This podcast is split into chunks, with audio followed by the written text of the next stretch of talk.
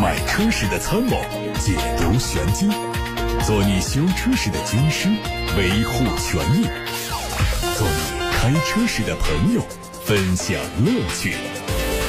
调频九二七，傍晚六点半，董涛说车，只和车友在一起。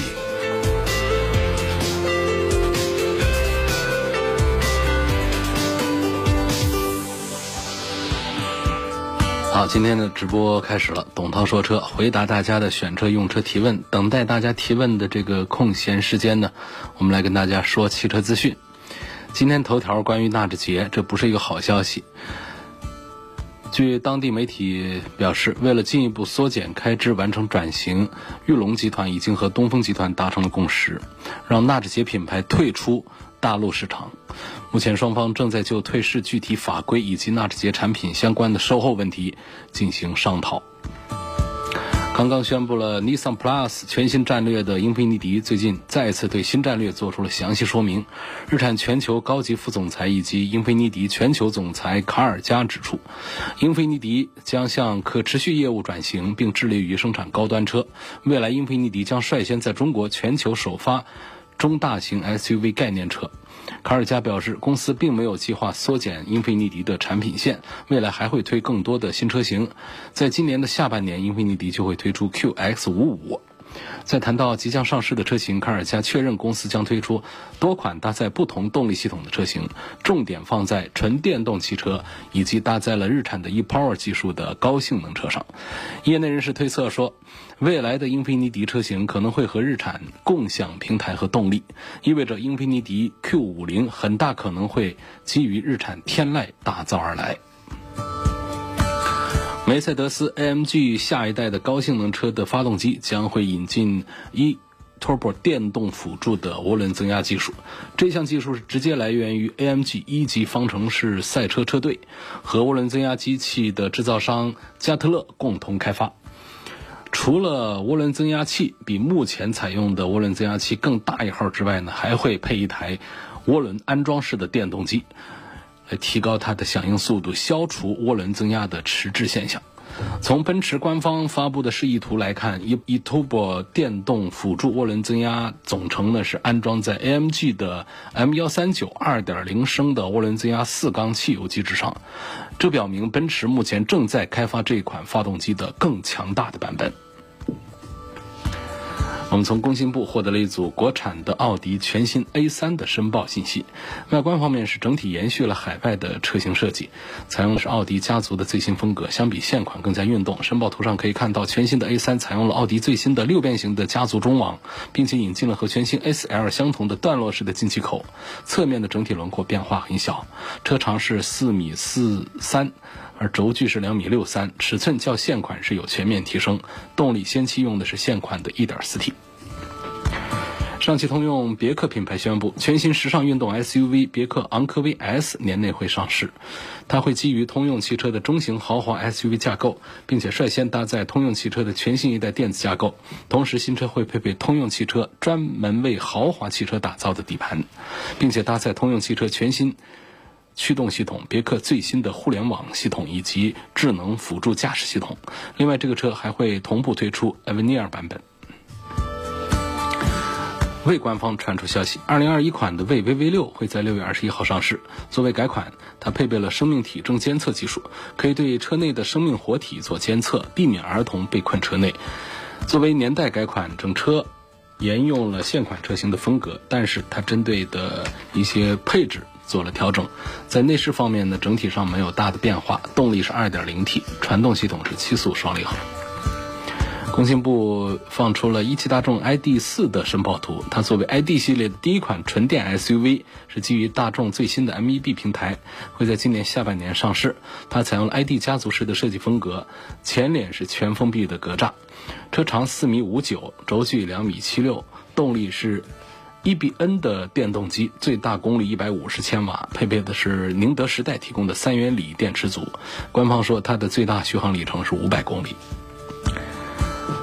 雪铁龙官方发布了一组全新 C4 家族的官方图，它的设计风格和现款有明显不同，不仅采用了跨界设计，同时还采用了溜背的车顶，使得全新 C4 看起来非常个性。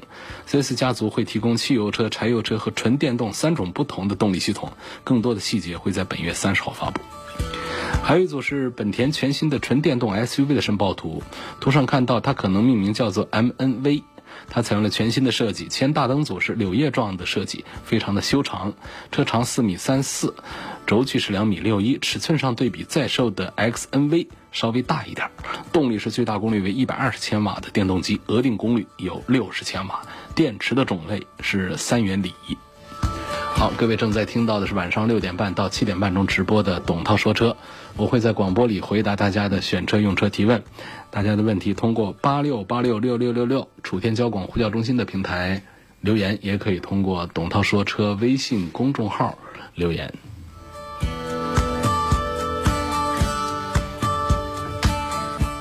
我们来看来自八六八六六六六六的留言。热线电话上，李先生留言说：“问奥迪 Q5L 的哪一个配置的性价比最好？奥迪 Q 非常热门的车，我认为呢，就买它的倒数第二低的那个配置次盖版啊，不是盖版，比盖版高一个版本。官方的说法叫荣享时尚型，它最盖版呢叫荣享进取型。呃，为什么要推荐这个呢？不得贵个两万多块钱吗？是因为呢？”我们其实它的基础配置都是差不多的，我们多花这么两三万块钱买到的是它的什么呢？像真皮这个东西还是有必要要一个啊。第二个呢就是车联网系统，像导航啊这一套东西，它总还是得要的。另外呢就是 LED 大灯，原厂自带的 LED 大灯啊，奥迪是个灯厂，你都不买它的灯，那怎么对得起它呢？所以这几样东西加起来呢。首先呢，这个价值是差不多的，你肯定讲这个采购厂家的采购成本肯定是要不了这么多的，但是这不也是原装的吗？我们自己在外面去弄啊，也弄不到这么好。你说那那一套这个车联网系统，我在自己在外面怎么装啊？你 GPS 导航啊，包括道路呼叫啊这些东西，这还是有用的。另外像这真皮啊、LED 灯啊、全液晶的仪表盘呐，这样几个东西，我我觉得就还是。还是用原厂的会好一点吧。另外，它包括这个，呃，运动外观的套件这些东西呢，自己在外面也不好找。所以说，这两三万块钱，我认为还是值得花。我推荐的奥迪 Q5L 是倒数第二低的这个配置，不是顶配，不是最低配，是倒数第二低的这个配置。李先生说：“我的途胜啊，开了一两年了。今天接到 4S 店电话，说暖风管有问题要召回，但我自己没感觉哪有问题啊。呃，另外我的车不在 4S 店，4S 店保养，我就担心他们是为了推销才这样跟我说的。我就想问问主持人呢，哎，这车暖风管它到底有什么问题？我有没有必要做召回？”呃，召回的信息我现在已经不关注了，每天都在发大量的召回，都是鸡毛蒜皮的小事儿，说起来跟安全相关，实际上搞不搞都不太不太要紧的。真正的很重大的那些涉及安全的一些召回，一方面呢就是广为人知，会有很多的媒体在做传播；第二个呢，真是那样的话呢，就是厂家也不大会那么呃这个大面积的做一些召回，好好多都是自己给你做了一些处理，或者说死赖着不。啊，不承认、不认账，一般是这样的情况。所以，我们接到这个召回电话之后呢，首先不要觉得说吓死人的，我这车被召回了，啊，这这这千万别吓一跳，这其实就是跟跟喊你回去喝杯茶是一个意思了。呃，别被这个召回吓着。第二个呢，这召回呢，它肯定是往好的方向去的，就是帮我们解决问题的，而且它是免费的。那你怎么判断说？他找我去，是不是要推销什么东西？这个很简单，钱在咱们兜里，啊，现在都手机支付，这不得手机上有一番操作吗？抢也抢不走啊，是吧？车是咱的，钱是咱的。至于说消费不消费，如果我们自己都没有一个判断的能力的话，如果很容易被别人把钱套出去的话，那就是说我们避开了四 S 店这个圈套，你可能在餐馆里也会被被别人圈套。所以基本上我们还是要树立一个自己的一个一个防火线，一个防线，就是我们不需要的。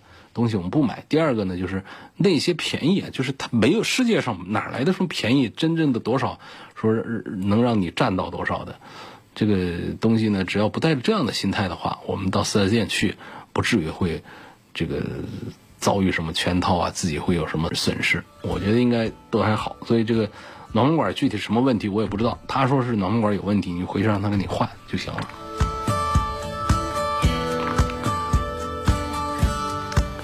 欢迎其他朋友继续把选车用车的问题发送到直播间来八六八六六六六六正在开通还有董涛说车的微信公众号、董涛说车的微博都可以留言。来看微信公众号的后台，呃，有问说，我想买个二十万左右的 SUV，我就追求驾乘感，有什么车型可以推荐一下？这个驾乘感，二十万的 SUV 要想驾乘感呢，我们的。一一排合资品牌的话，恐怕你首先这个和驾乘感也是很很宽泛的、很广的一个意思。驾乘感舒适也是一种很好的驾乘感，然后开起来很带劲儿，那也是一种驾乘感。你指的到底是什么？如果没有特殊的标明的话，而且我们的车主呢，大多数就是我们工薪阶层啊，平时买个车带个步上下班开着，真正玩车的那些呢，发烧友们呢，也不大听我们这样的这比较低端的节目了。这节目是普及性的节目啊，所以说在这儿问到的，我想不出意外的，都是希望这个车呢比较安静啊。悬挂比较软呐，沙发比较舒服，方向比较轻便，比较节油，比较省心，不大坏，比较保值，空间大，配置高，价格便宜，品牌好，是不是这样叫一个好车啊？这是我们最广义的一个概念，就这么来认为。但实际上，连我自己都并不这么认为，说这样的车就一定是啊最好的车或者最适合谁的车，就还是每一个人的需求不一样。我们很多人买那些噪音大的，呃，排气管都放炮的。然后车内配置也很简陋的，开起来悬挂也硬的不舒服的，他就喜欢那个车。那对于他来说，他就是好车。那个车上一定有他自己的优点，啊，比方说提速特别猛啊，外形特别酷啊，啊等等，这这这都是有可能。所以这个好车啊，它没有一定的一个标准。呃，如果我们一定要拿一个大概齐的标准来说的话，差不多就是现在卖的好的，呃，绝大多数都还是属于主流意见上的那种好车吧。所以你这个二十万的，你追求驾乘感的一个 SUV，我还真不知道该怎么给你推荐。呃，说谁的驾乘感各方面都是最好的，二十万的产品是最多见的。二十万的 SUV，我们的合资品牌绝大多数都在做，啊，不管是大众的、别克的，还是福特的，还是三家日系的，还是我们西边欧洲的几个，这全都是一样的，都有，都能找到啊。钢轮毂和铝轮毂开起来的差别大不大？不大，你去开它，你根本没感觉。嗯，这种区别啊，实际上呢，更多的是视觉上的，看起来，呃，铝合金的这个更漂亮，更有档次。那是不是？你别抬杠，说啊，你说铝合金和钢轮毂其实只是一个好看和不好看的一个区别吗？你这么抬杠呢，那我们就往下说。它们肯定是有物理特性上的区别。铝合金的轮毂，呃，它更加的轻便。这样呢，轻便之后呢，它的这个悬挂的弹簧底下的负重就更小。更小的话呢，它悬挂的表现性能就会更好。这样的表现性能会体现在舒适性、操控性各个方面都会有提升。但是我讲它们没有区别，又是什么道理呢？是说我们在街上开个车、上个班、买个菜。你这样的车，你就是一个木头轮毂，其实你也开不出多大个区别来，就那么一回事儿。那么这种区别通常还是得体现在开快车、开弯道、跑赛道的时候，我们来评测一个车的性能。这个时候，铝合金的轮毂啊，包括更高性能的轮胎，呃，更高性能的悬挂。才会在我们的操控当中表现出数字上的成绩上的一些优势出来。我们平常就开一个车，平常几十万买一个车或者几万块钱买个车都行。就是铝合金的轮毂更多的是一种视觉上的区别，它实际上你体会不到，你感觉不到它给你带来了什么。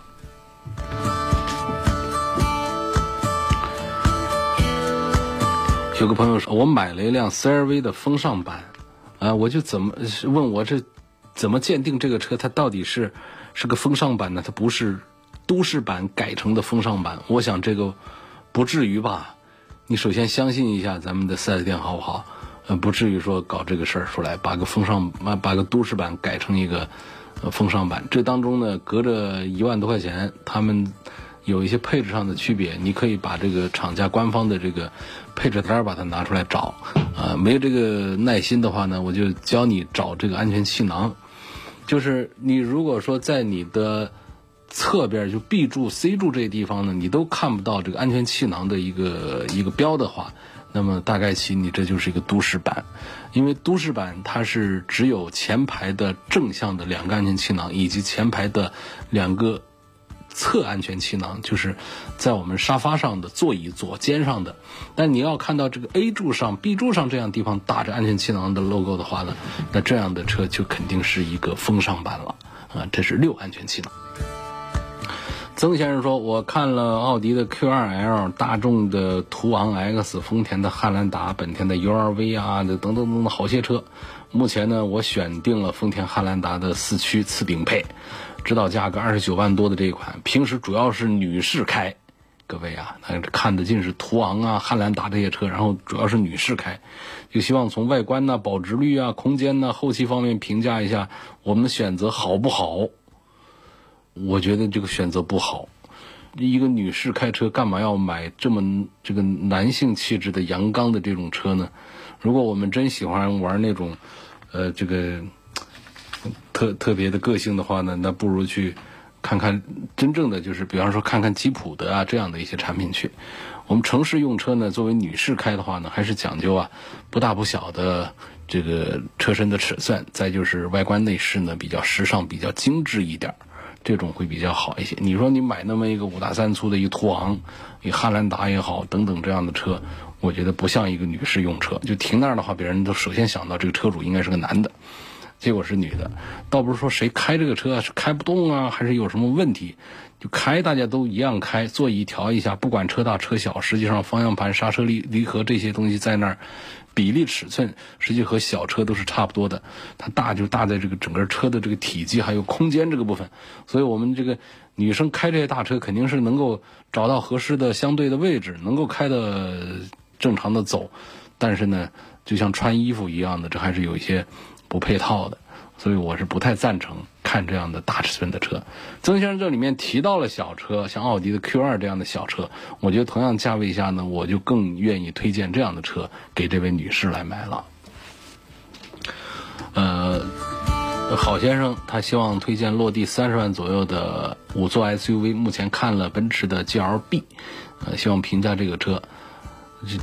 他还问除了这之外有没有其他推荐？我就发现我们的很多车主们平时其实，呃，都忙于工作，忙于生活，可能这个车方面呢是不大关注。我们现在通常说很少有说哪一个价价位下就这一个车，通常都有对应的一些竞品。像你看了一个奔驰的 GLB，你马上就应该想到那宝马家和奔驰家有没有？一定是有的。啊，我看了大众的一款 SUV。那么这个别克家有没有？福特家有没有？一定是有的，啊，我看了一下本田的这款车，那么是不是还有其他的推荐呢？我告诉你，你就只管去一下丰田的 4S 店，再去一下日产的 4S 店，你一定能找到价格是一样的，但车子长得不一样的。然后你要 SUV 有相近的 SUV，你要轿车有相近的轿车，所以这是很自然的一种现象。大家千万别说，我想买个二十万的车，除了这个车，你还有没有其他的？呃，车来推荐，这个一定是有的，所以我们总是在了解了大家的具体的需求之后，我做一些打破的工作倒是比较合适。像刚才那位曾先生问到了，女士开个汉兰达，开个途昂，问我选谁好，那我这打个破，这个可以啊。所以这种呢，首先我就只能是点评，好像你提到的这个奔驰的 GLB 这个车，本周我已经第二次提到这个车。可见关注的热度还是不错。它本身呢，它可不是属于一个大热的车，奔驰的 GLC 才是热，然后 GLA 也还可以，GLB 知道的人都很少。它是比 A 要大一点，比 GLC 要小一点的一个紧凑型的一个 SUV。我觉得你只要是不嫌它的动力弱，它动力还是弱一点，开起来呢，如果买它的低功率的话，那真会感觉到有点弱，那就是。呃，起步都还行，但往后再踩油的话，就哼哧哼哧的车不跑。但如果你买它的这个大马力的那一款的话呢，动力呢还是凑合，还是过得去的。总之呢，这个车你就不嫌弃它的动力小的话呢，这车从尺寸上啊各方面，我讲它比 GLA 啊实际上是更值得买的。实际我还是比较推荐这款产品啊，奔驰的 GLB，而且它在设计上呢还比较的时尚，就是它用了一些方正元素。用了一些复古的意思，这就比一个纯粹打时尚的 GLA、打豪华的 G R C，我觉得就显得更加符合年轻人对这个产品的追求。年轻人什么追求？现在发现越来越多年轻人呐，像九零后，似乎是不太追求这个豪华呀、品牌呀。啊，这样的一些东西，追求的就是自己喜欢。你比方像我们自主的一个品牌领克，他们研究了九零后之后，发现九零后越来越多的人不太在意奔驰、宝马、奥迪这样的豪华品牌，他在意的就是这个车的设计，这个车的品牌的这个打造，它的调性。像领克这样调性的打造的很好，它不属于豪华品牌，但是你也不能说它是个普通品牌，它就是一个潮牌了。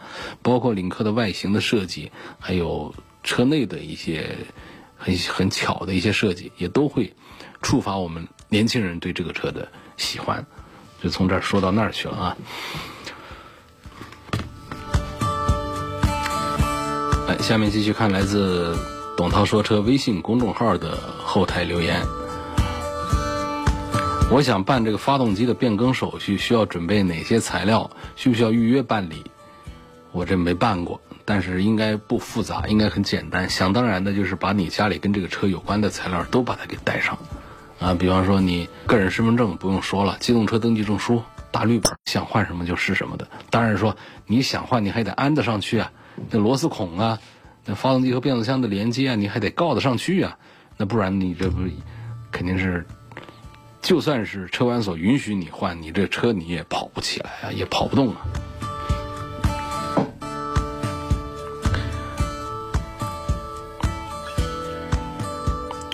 东风本田 CR-V 的新款需不需要等？哎，这个不需要多考虑，这马上就上了。我认为可以再看一看，稍微等一下就好了。